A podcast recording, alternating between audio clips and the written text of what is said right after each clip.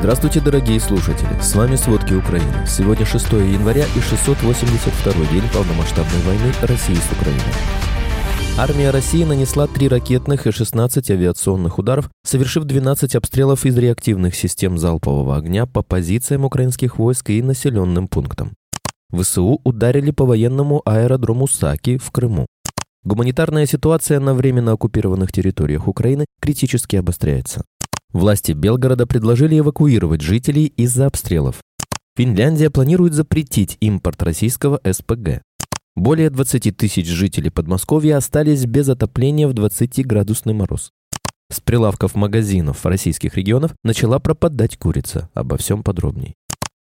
Генштаб ВСУ сообщает, что россияне не отказываются от намерения выбить украинские подразделения с плацдармов на левобережье Днепра. Там за сутки произошло 10 безуспешных российских штурмов. Также в течение суток произошло 56 боевых столкновений. Всего армия России нанесла 3 ракетных и 16 авиационных ударов, совершила 12 обстрелов из реактивных систем залпового огня по позициям украинских войск и населенным пунктам. Авиация сил обороны Украины нанесла удары по пяти районам сосредоточения личного состава российских сил. Подразделения ракетных войск поразили пункт управления состав боеприпасов и артиллерийское средство армии России.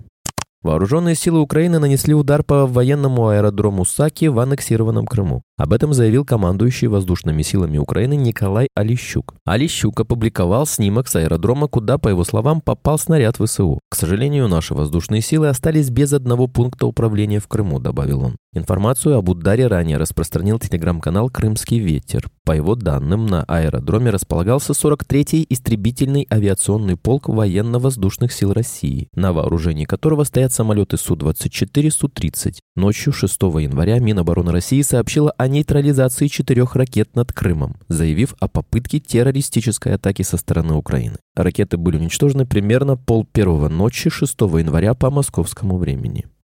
Гуманитарная ситуация на временно оккупированных территориях Украины критически обостряется. Российские власти не восстанавливают гражданскую инфраструктуру на оккупированных территориях, которую сами разрушили во время захвата городов. В Бердянске ситуация с водоснабжением является критической. Горожане вынуждены пользоваться водой из реки Берда, которая мало пригодна к употреблению. Также в городе критическая ситуация с медикаментами. Украинских и европейских лекарств нет, есть только российские и китайские, которые являются очень дорогими и малоэффективными. При этом доступ к качественным лекарствам имеют только российские военные и россияне, которые приехали в город в командировку. Из-за дефицита рабочих рук и отсутствия капитальных вложений в поддержку инфраструктуры большинство населения Донецка, Горловки, Макеевки и Ясиноватой Донецкой области остались без тепла и электроэнергии. Отмечается, что в области не работает 111 котельных, а на теплотрассах фиксируют большое количество прорывов. Ремонта российская администрация не планирует. На территории России, куда еще не добралась война, жители также страдают от морозов. Тысячи жителей Подмосковья столкнулись с серьезными проблемами из-за масштабных отключений отопления в условиях сильных морозов. Температура в регионе упала ниже 20 градусов. Аномальные морозы сохранятся в период с 6 по 8 января, сообщила пресс-служба столичного главка МЧС. В Климовке, микрорайоне Подольска, из-за прорыва на теплотрассе 4 января остались без тепла 173 дома, в которых проживают около 21 тысячи человек. Трубы в подъездах прорвались, и температура в квартирах снизилась до 13-10 градусов. В больнице города пациентов отогревали тепловыми пушками, а в микрорайоне было развернуто 6 пунктов обогрева. Из-за аварий на коммунальных объектах без отопления остались также люди в Химках, Балашихе, Солнечнегорске, Люберцах и Электростали. В Солнечнегорском микрорайоне «Выстрел» отмечается практическое отсутствие отопления и горячей воды с начала октября, а с 3 января начались отключения электричества. Глава Чечни Рамзан Кадыров прокомментировал свое предложение обмена 20 украинских военнопленных за снятие санкций США с его семьи и лошадей. В своем телеграм-канале он назвал высказывание толстым троллингом. «Я знаю, что для руководства США жизнь простых украинцев ничего не значит, а что до санкций, так они нам никак не мешают жить», считает Кадыров. Заявление Кадырова вызвало негативную реакцию в рядах провоенных блогеров и пропагандистов. Военный блогер Юрий Котенок назвал слова главы Чечни азиатчиной чистой воды и жонглированием живым товаром. Снова в России наблюдаются попытки быть выше государства открыто и демонстративно, написал он. Компания «Арсенал», связанная с подсанкционным российским олигархом Олегом Дерипаской, после полномасштабного вторжения России в Украину приобрела бизнес-джет. Его купили в обход санкций через Казахстан. Об этом пишет российское издание «Верстка». Речь идет о самолете Falcon 7X, выпущенном в 2016 году, который вмещает до 14 пассажиров. Согласно закрытым данным российской таможенной статистики, на которые ссылается издание, джет ввезли в Россию в феврале 2023 года. Его стоимость, согласно данным таможни, составляет 35,8 миллионов долларов. С апреля 2018 года Дерипаска находится под американскими санкциями за финансирование проектов президента России Путина. В 2022 году, после полномасштабного вторжения России в Украину, он также находится под санкциями ЕС и Великобритании. Жители Белгорода, которые с 30 декабря подвергаются обстрелам, смогут эвакуироваться из города. Об этом заявил губернатор Белгородской области Вячеслав Гладков.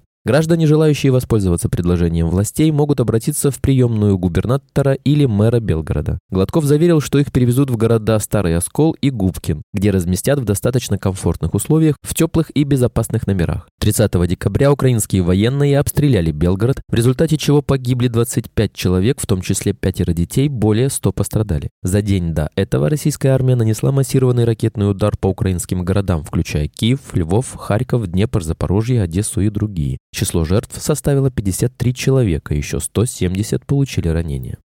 Финляндия планирует ввести запрет на импорт российского сжиженного природного газа с 2025 года. Об этом заявил министр по вопросам изменения климата и окружающей среды Кай Мюкенин. Финская госкомпания «Газум» продолжает импортировать СПГ из России, объясняя свои действия долгосрочным соглашением с «Газпромом». Газом утверждает, что с начала войны в Украине закупила у «Газпрома» минимальное количество, предусмотренное контрактом. Детали длительности контракта или объема закупок не разглашаются. Расторгнуть контракт сможет помочь реформа газового рынка ЕС, позволяющая государствам-членам запрещать импорт газа из России и Беларуси из соображений безопасности. Ожидается, что постановление вступит в силу весной, после чего правительство представит свое предложение о запрете, подготовленное с учетом консультаций с Европейской комиссией. Латвия и Литва уже ввели национальные запреты на импорт российского газа, но Финляндия предпочитает подождать вступления в силу реформы газового рынка ЕС.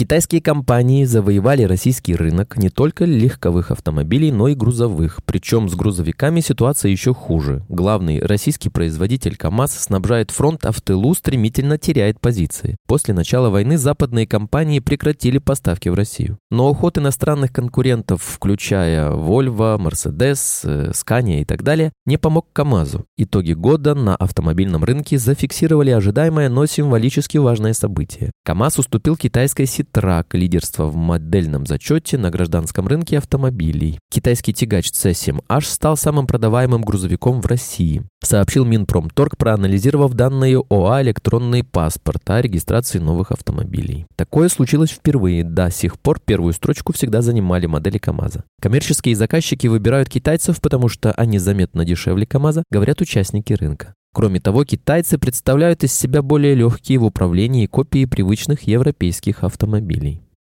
Из магазинов популярных торговых сетей в российских регионах начала исчезать курица. С пустыми полками столкнулись жители Екатеринбурга, Самары, Челябинска, Ульяновска. ГТРК «Самара» приводит свидетельства очевидцев и фотографии пустых прилавков, датированные 6 января. На полках магазинов не стало куриных бедер, крыльев, грудки, в то время как говядина и свинина остаются в наличии. По словам местных жителей, такого рода дефицита ранее не было. С середины 23 года в России начали рекордно расти цены на курицу. В июне средняя стоимость куриного мяса увеличилась на почти 7%, достигнув 193,48 рубля за килограмм. А в июле она выросла до 196,90 93 рублей за килограмм согласно данным Росстата. Минсельхоз объяснял увеличение цен сезонными факторами, однако рост цен наблюдался на фоне сокращения производства куриного мяса. В августе производство мяса птицы снизилось почти на 4% по сравнению с прошлым годом. Спасибо, это были все главные новости о войне России с Украиной к этому часу. Помните, правда существует, а мы стараемся сделать ее доступной. Если вам нравится то, что мы делаем, пожалуйста, поделитесь этим подкастом с друзьями в России.